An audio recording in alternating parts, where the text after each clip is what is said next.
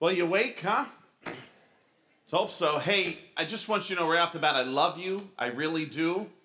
But tomorrow night, I'm a New York Giants fan as they take on the Detroit Lions.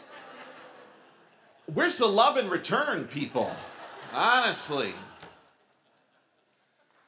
Well, when we get to heaven, we'll see who God's team is, anyways. Hey, we're, we're starting a brand new series on the power of purpose. Church on Purpose, and uh, we're going to be answering one of the biggest questions that we need to answer in today's day and in East Bay Calvary Church, and that is what is our purpose? How do we know when we're doing it? How do we know when we've been successful? And these are all things we're going to be talking about over this whole next series, which is going to take us from now right up until December. And then when we get in December, we get in some real fun as we uh, get close to Christmas. That's always a neat time.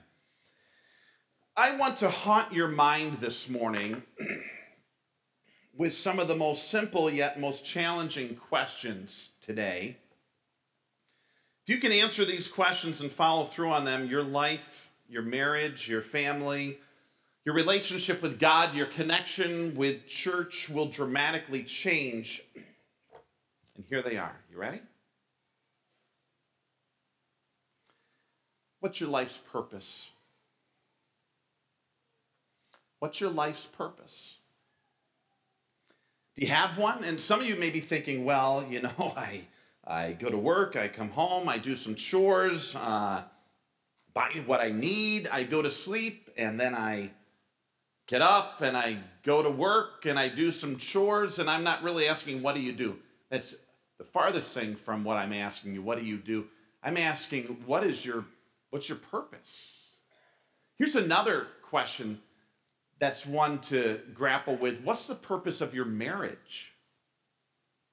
You thought about that? We're supposed to have a purpose? Yeah.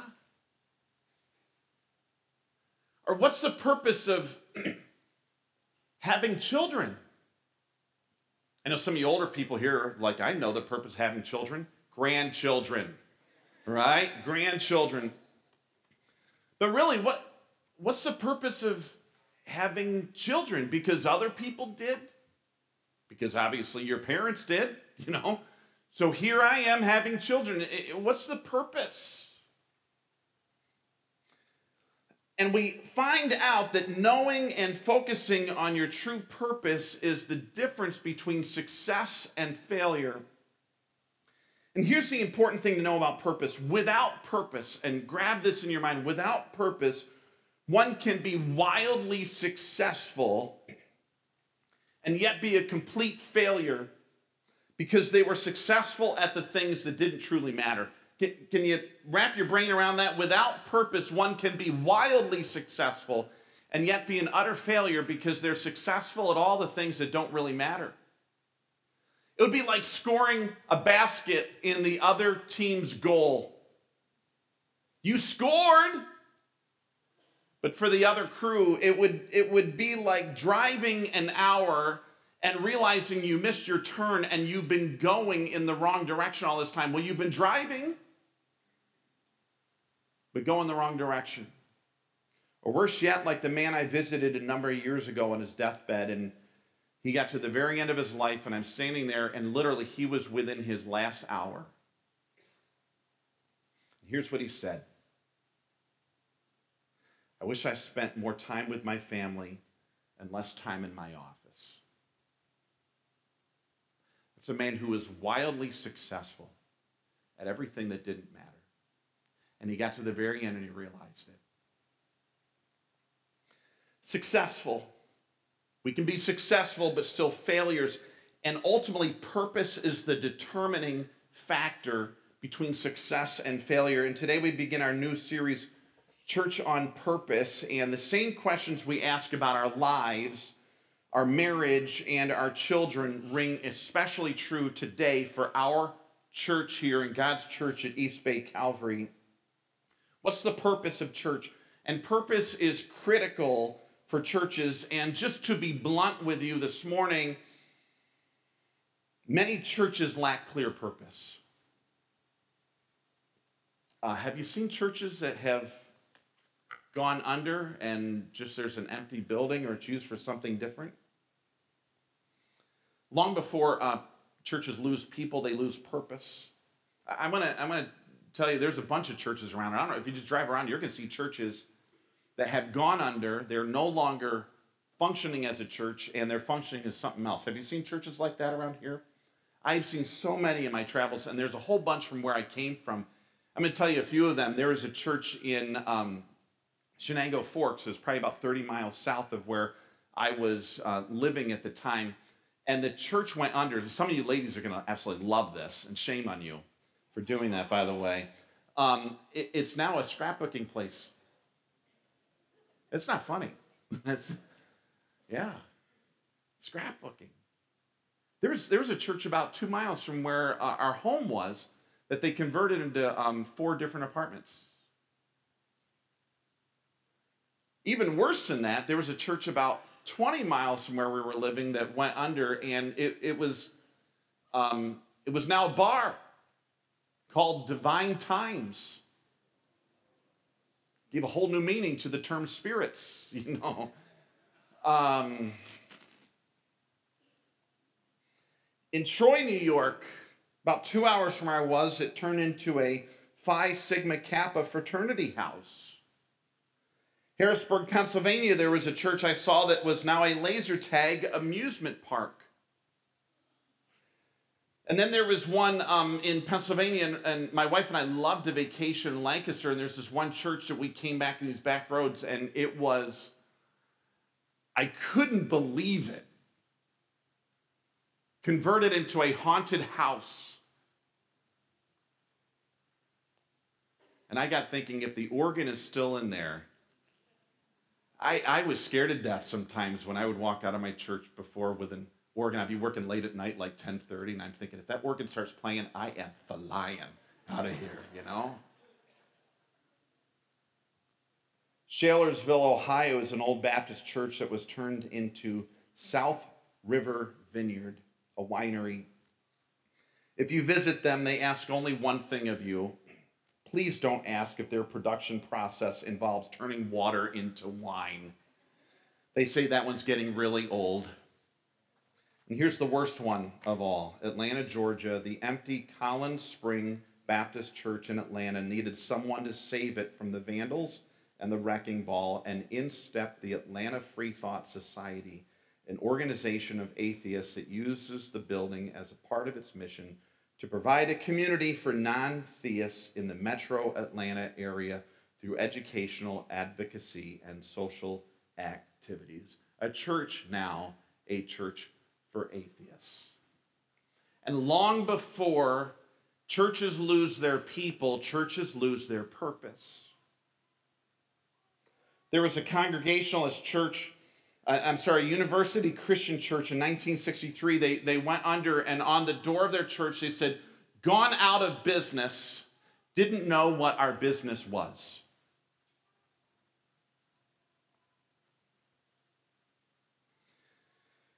While this series is important for us, this issue of purpose is critical for everything, but especially for our church and it's why we're stepping into this over these next number of weeks. So I invite you, go ahead, grab your Bible, your phone, your iPad, your iPod, whatever it is, and go with me to the Old Testament book of Nehemiah.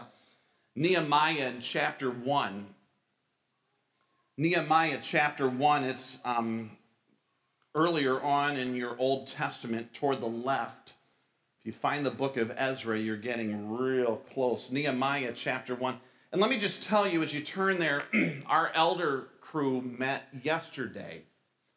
And we're going through this issue of purpose. What's the purpose of the church? What's our mission? What are we here to accomplish together? What's our vision then based upon that? When we know our mission, how are we going to accomplish it?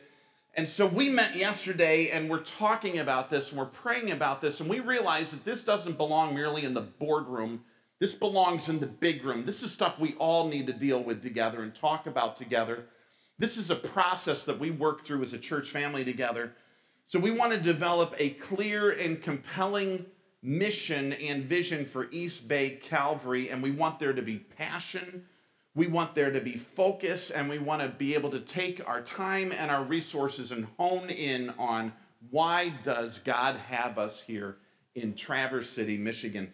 So here you are in the book of Nehemiah, and I want to read a few verses of scripture together, and then we're going to jump right into it. So why don't you stand with me, if you would? And we're looking at Nehemiah chapter 1. And we're just going to, um, as we look at this, I'm just going to read down verses 1 to 4. So just follow along if you would. I'm going to read verses 1 to 4 in Nehemiah chapter 1. And here's what it says. In the words, uh, the words of Nehemiah, son of Hakaliah, in the month of Kislev, and if you're wondering, you've never heard of the month of Kislev, that's, this is the Persian calendar. Okay, that's why this may not seem familiar to you. We'll talk about it in a minute. In the month of Kislev, in the 20th year, while I was in the citadel of Susa, Hanani, one of my brothers, came from Judah with some other, other men, and I questioned them about the Jewish remnant that had survived the exile, and also about Jerusalem. And they said to me, Those who survived the exile and are back in the province are in great trouble and disgrace.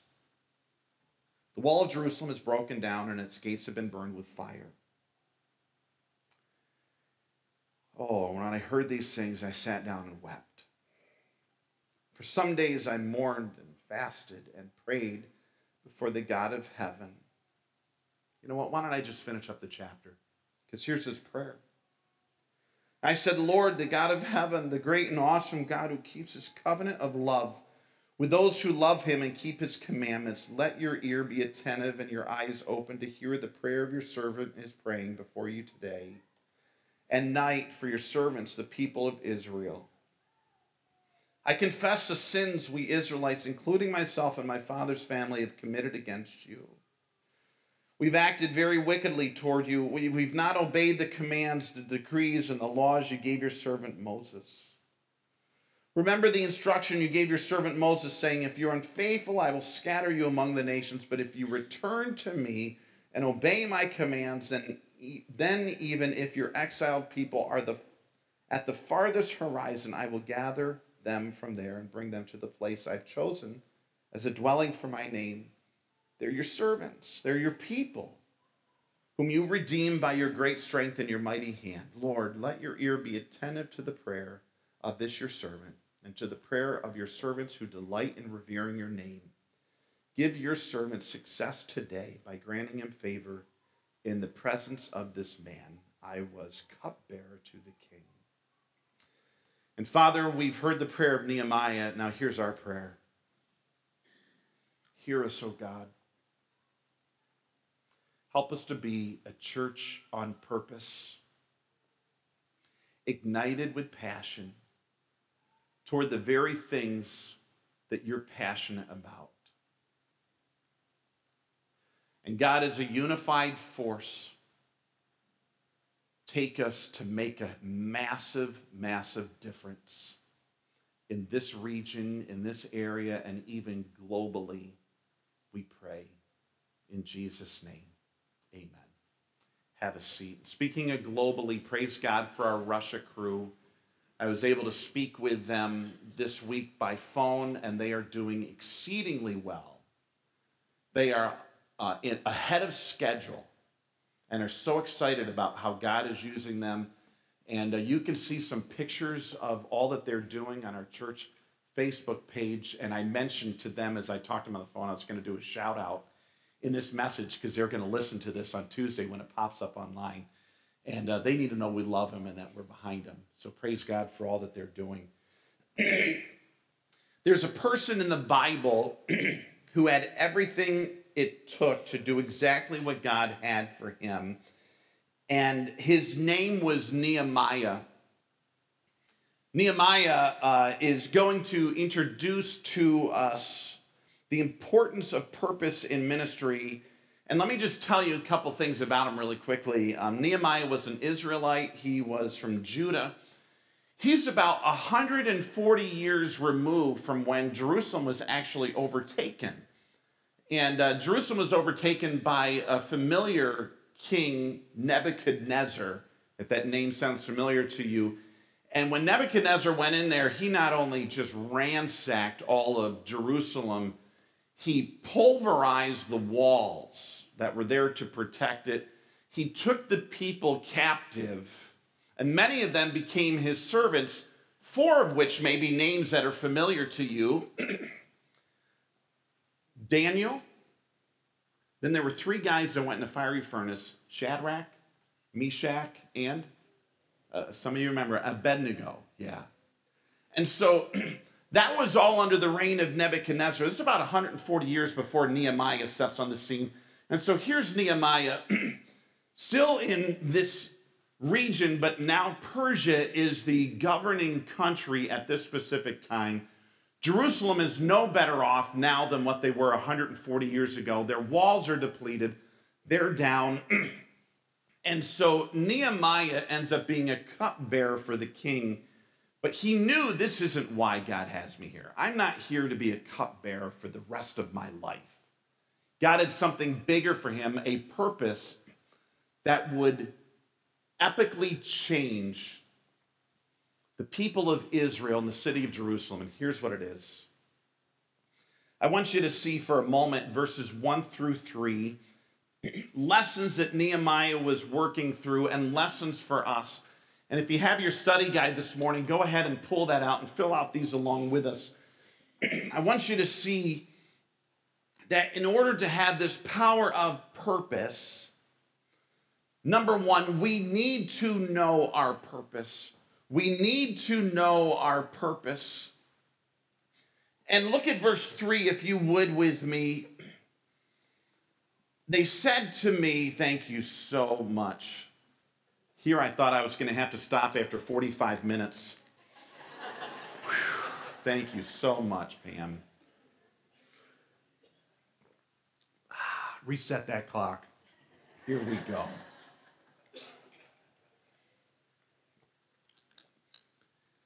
We need to know our purpose. We need to know our purpose.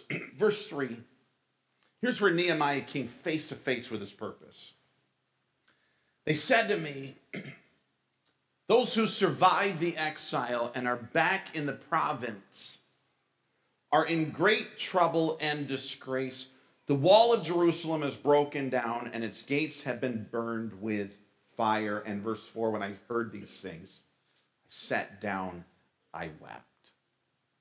I wept. The walls are broken down and burned. I don't know if this resonates with you because we don't deal with walls so much. But Babylon did a number on the people of Judah over a century before, and the big deal about the wall, you can imagine this, the wall kept people out. There were individuals that would come, they would want to overtake Jerusalem, the wall kept them out. It also allowed people, when, when people were coming to overtake him, it allowed the people of Jerusalem to be able to get up on the backside of the wall and launch an offensive toward the people that were coming to overtake them. So there was a dual purpose to this wall, and they were in no way able to protect themselves. And so the text mentions and history mentions over and over and over Jerusalem was being ransacked and they were being taken advantage of by all of these neighboring nations and looted. And there was nothing that they could do to overcome this. And so he mentions this word comes back and they're saying they are in great trouble and disgrace. It's not only that they're being looted, they're, God's city is being made a mockery of. And in this very moment, Nehemiah comes face to face with his God given purpose. I'm here to make a difference. His purpose was clear, it was compelling, as we're going to see in a moment. It was even different from his daily occupation. I'm here to make a difference. And Nehemiah, his purpose was I'm going to go back to Jerusalem and I want to help rebuild this wall so that my people can be safe, so they're no longer drugged through disgrace. So I stop for a moment and I ask you, what's our purpose? Just think about it in your mind. What's our purpose at East Bay Calvary Church? I'm not asking what do we do. So I know what our purpose is. We come together on Sunday morning, we sing. What's our purpose? Why do we do what we do? Here's an older guy. His name is uh, John Gardner. He founded what he calls um, Common Cause, and, and he talks about an older man who asked this question of just about every new acquaintance he fell in conversation with. Here's what he'd ask him He'd say, What have you done that you believe in? That was his question, people. Hey, what have you done that you believe in? It was an unsettling question because people build their self esteem around what they do or the wealth that they have or their job title. And, and not that the old guy was a fierce interrogator, but he said he's actually said, I don't even care how they answer me. I just would ask him, what, what do you do that you believe in? He said, I want to put the thought in their mind.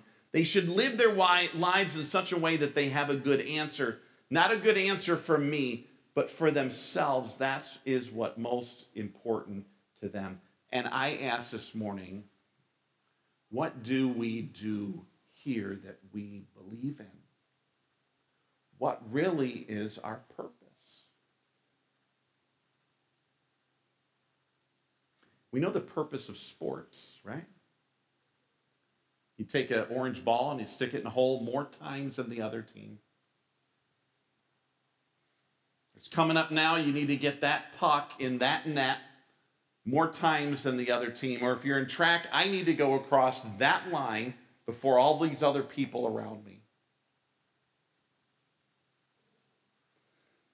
But what's the purpose of what we're doing here? This is what this series is all about.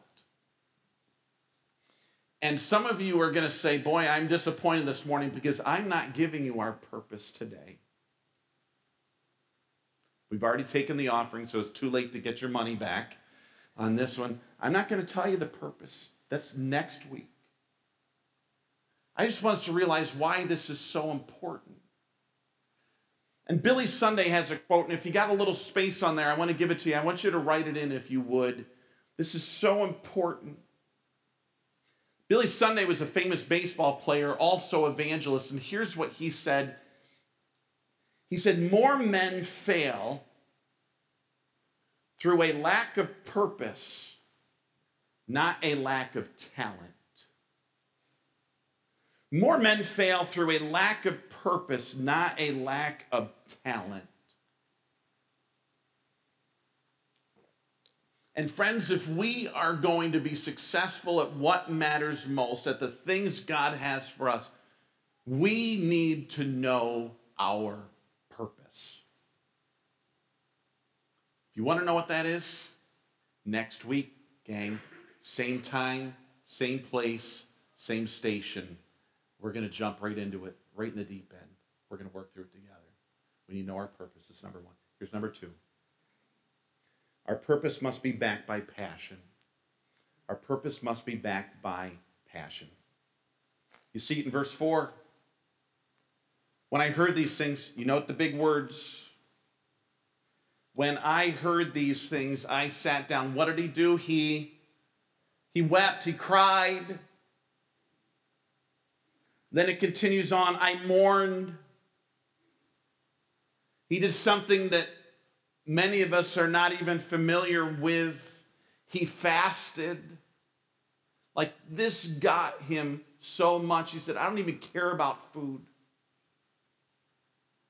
I don't care about my daily needs. I care about what's going on back home. I care about those walls. I care about my people. And so his purpose was backed with passion.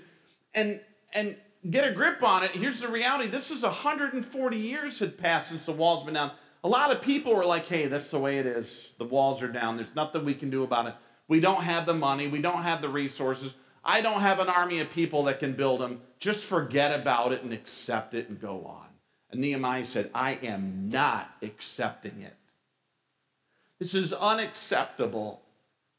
And there was this intense passion that was welling up inside of him. And it brings us to this reality that contentment with the status quo kills purpose. Contentment with the status quo kills purpose. As long as we're content with the status quo, we will never discover advancement. If you're content, well, you know, I know my marriage stinks, but hey, it's better than most people, so I'll just leave it as is. You'll never advance. I know things aren't great here, but they're good, so we'll never advance. I know my kids, it's not really going well, but they're not the worst of the worst. And contentment kills advancement, it kills progress, and it kills purpose, but passion fuels purpose. If we don't care, we don't do. If we do care, we do. I'm going to give you a good illustration of that. When I was in school, I went to this tiny, tiny, tiny Christian school. I was in a class of four folks, and I was valedictorian. I had a 25% chance, you know. and the crazy thing is, I hated certain subjects, and one of them was English. Oh, did I hate English? Mm. If I would, I would have taken it as a second language, you know. It was terrible. And and, and I used to think, what's the big deal about sentence diagramming and writing skill and public speaking? It's not like I'm going to be writing stuff every week and standing up in front of people and speaking. Well, here I came to 12th grade, and we were in this education curriculum. It was basically self study, and I would go through these paces.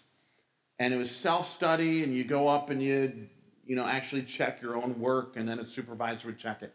Well, I had delayed English so much because I'd much rather do everything else.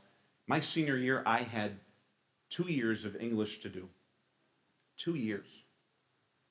And I remember the specific day where I was standing, and every bit of it when my supervisor pulled me aside and said, Brian, I just want you to realize I don't think you're going to graduate this year.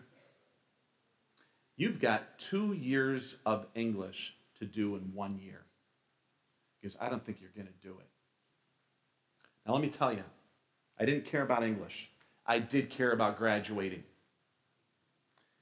I all of a sudden was infused with passion. And let me tell you this no joke. I finished every last bit of my English work six weeks before school ended. I had nothing else to do. I went home and sat for the last six weeks of school because I got it all done. I didn't care about English. I cared about graduating. I had passion. We got it done. Passion determines progress. If you don't care, you don't do. If you care, you do. So let's walk down through it. What's our purpose? We need to be passionate about our purpose. And suddenly we're beginning to realize yeah, okay, I see it. There's plenty of times I can be passionate about things not my purpose. That's why texting and driving do not mix because the purpose of driving is to get to another location safely. And when we're doing this, we realize the thing I'm excited about and passionate about is actually going to hinder, in potentially catastrophic way, my purpose at that moment. It's why my wife and I don't let our kids do their homework and watch TV. Guess which one doesn't get done? And it's the whole difference between passion and purpose. And it's why Christians at church can have their theology right and get together and do stuff. But in the end, do we really accomplish our purpose? And it's potential that our passion is not synced with the very most important things God has for us.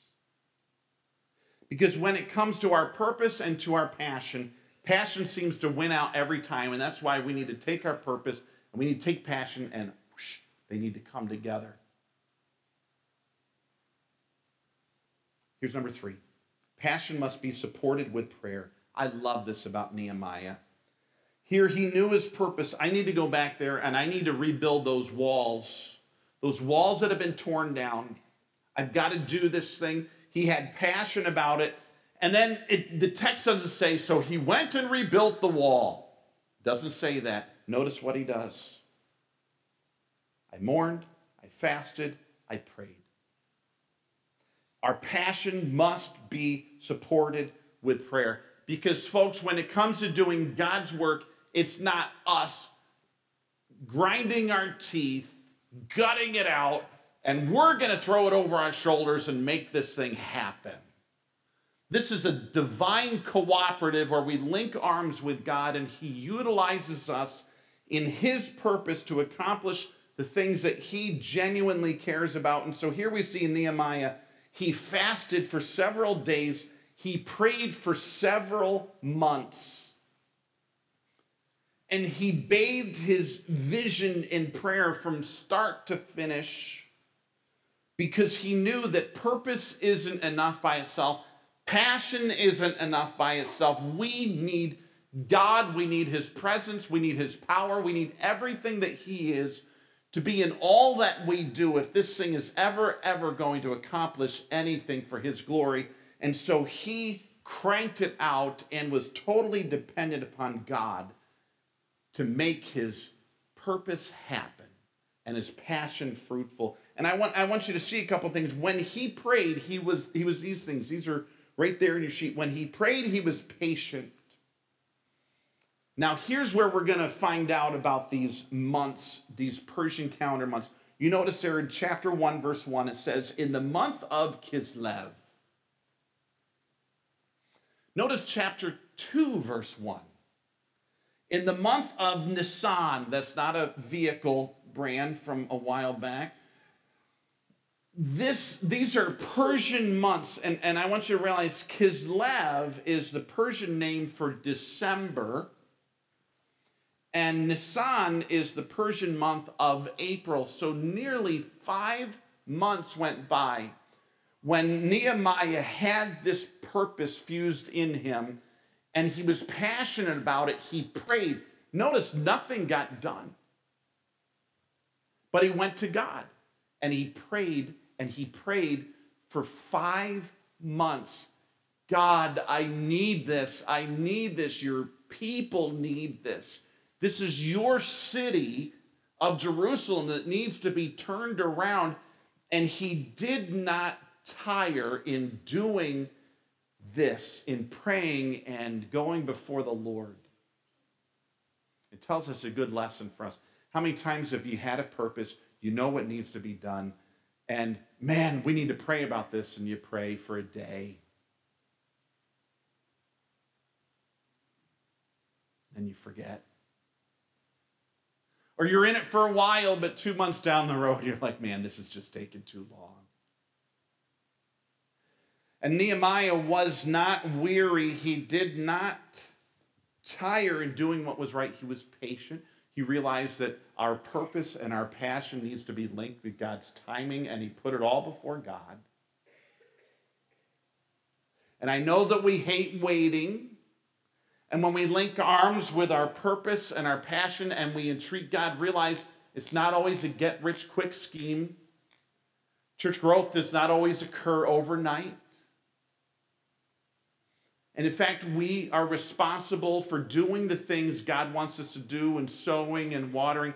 He's the one that brings the increase. But we be patient. Then here's the last one I want to give you. And I love this. When he prayed, he was patient, but this is cool. He asked for the moon. Check this out. I want you to see the story. Remember, he was a cupbearer. Look at chapter 2, verse 1. I just want to read it for you. It says, In the month of Nisan, So now we're in April, in the 20th year of King Artaxerxes. Remember, he was a cupbearer. When the wine was brought for him, I took the wine and gave it to the king. I had not been sad in his presence before. So the king asked me, Why does your face look so sad when you're not ill? This can be nothing but sadness of heart. I was very much afraid, but I, I said to the king, May the king live forever. Why should my face not look sad when the city where my ancestors are buried lies in ruins and its gates have been destroyed by fire? The king said to me, What is it you want? Ah, here we go. Before he opened his mouth with what was going to be requested, notice I love this. He asked me, What is it you want? And he says, Then I prayed to the God of heaven. Okay, King, just one moment. God help me. Here we go, man. And notice the list. If it pleases the king, and if your servant has found favor in his sight, let him send me to the city of Judah, where my ancestors are buried, so I can rebuild it. Then the king, with the queen sitting beside him, asked me, How long will your journey take, and when will you get back? It pleased the king to send me, so I set a time, and it was years, gang, years. And then I said to him, And if it pleases the king, may I have letters to the governors of Trans Euphrates so that they will provide me safe travel until I arrive in Judah. I want you to get me there safe. And then may I have a letter to Asaph, keeper of the royal park, so he will give me timber to make me beams for the gates of the citadel by the temple and for the city wall and for the residence I will occupy. And because of the gracious hand of my God was on me, notice that the gracious hand of my God was on me. The king granted my requests. He said, King, I need time off. It could be years. I need you to get me there safely. I want you to fund the project. And then I'll come back. And he says, and by the gracious hand of God, boom. Now you try this. Walk into work tomorrow morning.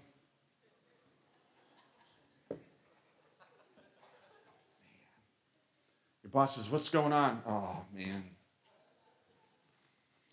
My church really needs to grow. Really? How can I help? Just one moment. I need a couple years off. A car. We may do an addition. I'd like you to fund it because God's work has to go forward. Sure. Now, you better be here if it actually happens. If we see you out in the water, oh, you're going to be in trouble. You know. Can you imagine this? He asked for the absolute moon. And by the gracious hand of God, the king said, Sure, here you go. I'm going to give it all. And that's exactly Nehemiah went back, and God totally blessed this. The king sent him for years. He had safe passage. He bankrolled the project. He sent army officers and cavalry with him. And they kicked this thing out by God's grace and for his glory.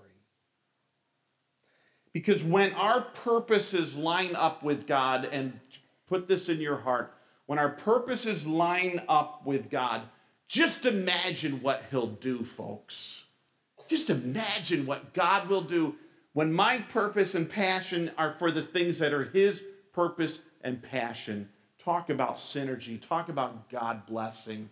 Just step back and just wait for him to do everything that gives him glory. So I want to give you some truisms, and then we're going to do something a little bit different than what we've ever done, and we're going to do it together this morning. Here's some truisms passion without purpose equals distraction. Some people um, have tons of passion, but they don't know what they're supposed to be doing, and they're basically um, look like they have ADD. You know, I don't know what I'm supposed to be doing. I just got three shots of espresso and I'm all over the place, and that's passion without purpose. Then there's purpose without passion. Purpose without passion equals delay. And if I may say so, from my experience in Christendom, most churches fall in this. They kind of know what we're supposed to do, but there's not necessarily passion and it's delay and delay. Here's another one purpose with passion equals progress. Purpose with passion equals progress. We're starting to get there a little bit, things are starting to happen. However, here's the last one purpose, passion, and prayer equals power. Power.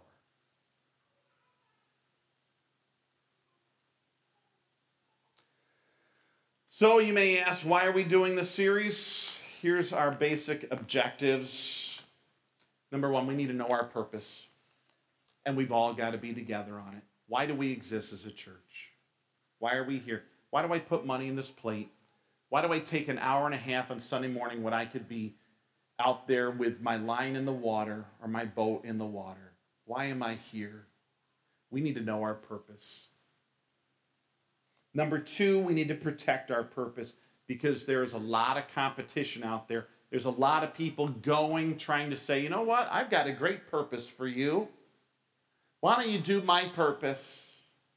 There's TV commercials trying to get you to linked up with their purpose. There's a whole lot of social things saying, you know what, we want you to connect with our purpose. There are plenty of pseudo purposes out there for us all, and we need to know our purpose. We need to protect it. Number three, we need to be passionate about it. This is what this series is going to be. We need to realize that God has called us to the most incredible, the most exhilarating, the most rewarding and fulfilling purpose ever known to mankind. God didn't call you to just drudgery, God called you to something that you will not, not find a better purpose for ever anywhere. And be passionate about it. And then number four, we need to link arms to pray about it because we can't do it.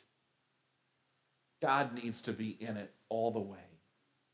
So let's do a little survey together. Um, your sheet here that you have, on the bottom of the connection um, portion here, you filled out the one side with your name and whatever. Um, on the back, I really want to get a sense from you about what's what you think are significant challenges for people and churches struggling with purpose. I'm going to tell you the um, results next week when we get together.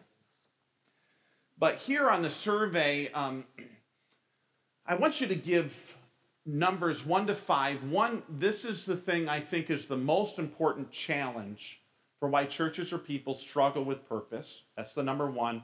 And then all the way down to the least important being number five. So I want you to mark one, two, three, four, five in in these. I hope you're figuring out because I may not be given the best directions. So, for example, if you think that the number one reason why people struggle or churches struggle with purpose is we have passion for things other than our true purpose, mark that as number one. And if you think number, we think small and don't imagine God can do what God can do in the purpose, if that's number two, mark that number two. Just one through five, what you think is the most significant and the least significant reason why people and churches struggle with purpose. I'm just going to give you a moment. Fill that out if you would. And when you're done with that, tear it off. And on your way out, we will be collecting those from you. And we want to really gain as much of your input on this And we will tell you the results next week of what you believe was significant about why people or churches struggle with purpose and staying on purpose. And um, thank you for your thought and consideration with that. Just make sure you tear it off on the way out. We'll collect those and we'll get your results next week. I want to ask you, please stick with us through this series.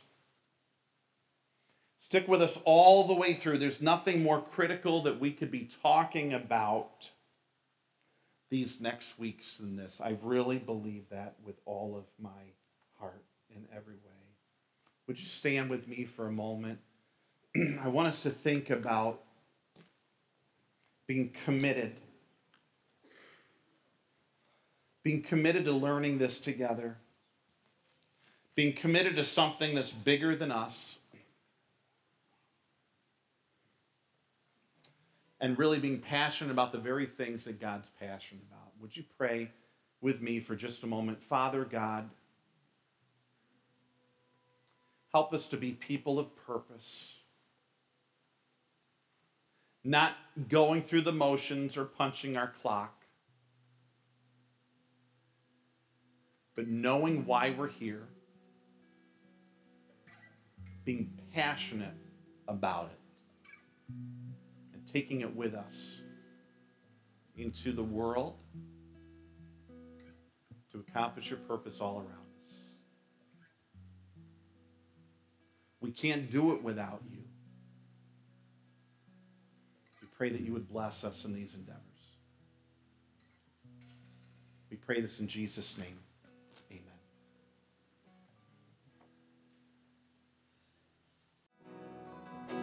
So it goes without saying, obviously, God wants to be, He wants us to be people of purpose. That's what Jesus was. When Jesus came to earth, and, and He told these folks right up front, hey, I'm about my Father's business. I can't do all this other stuff.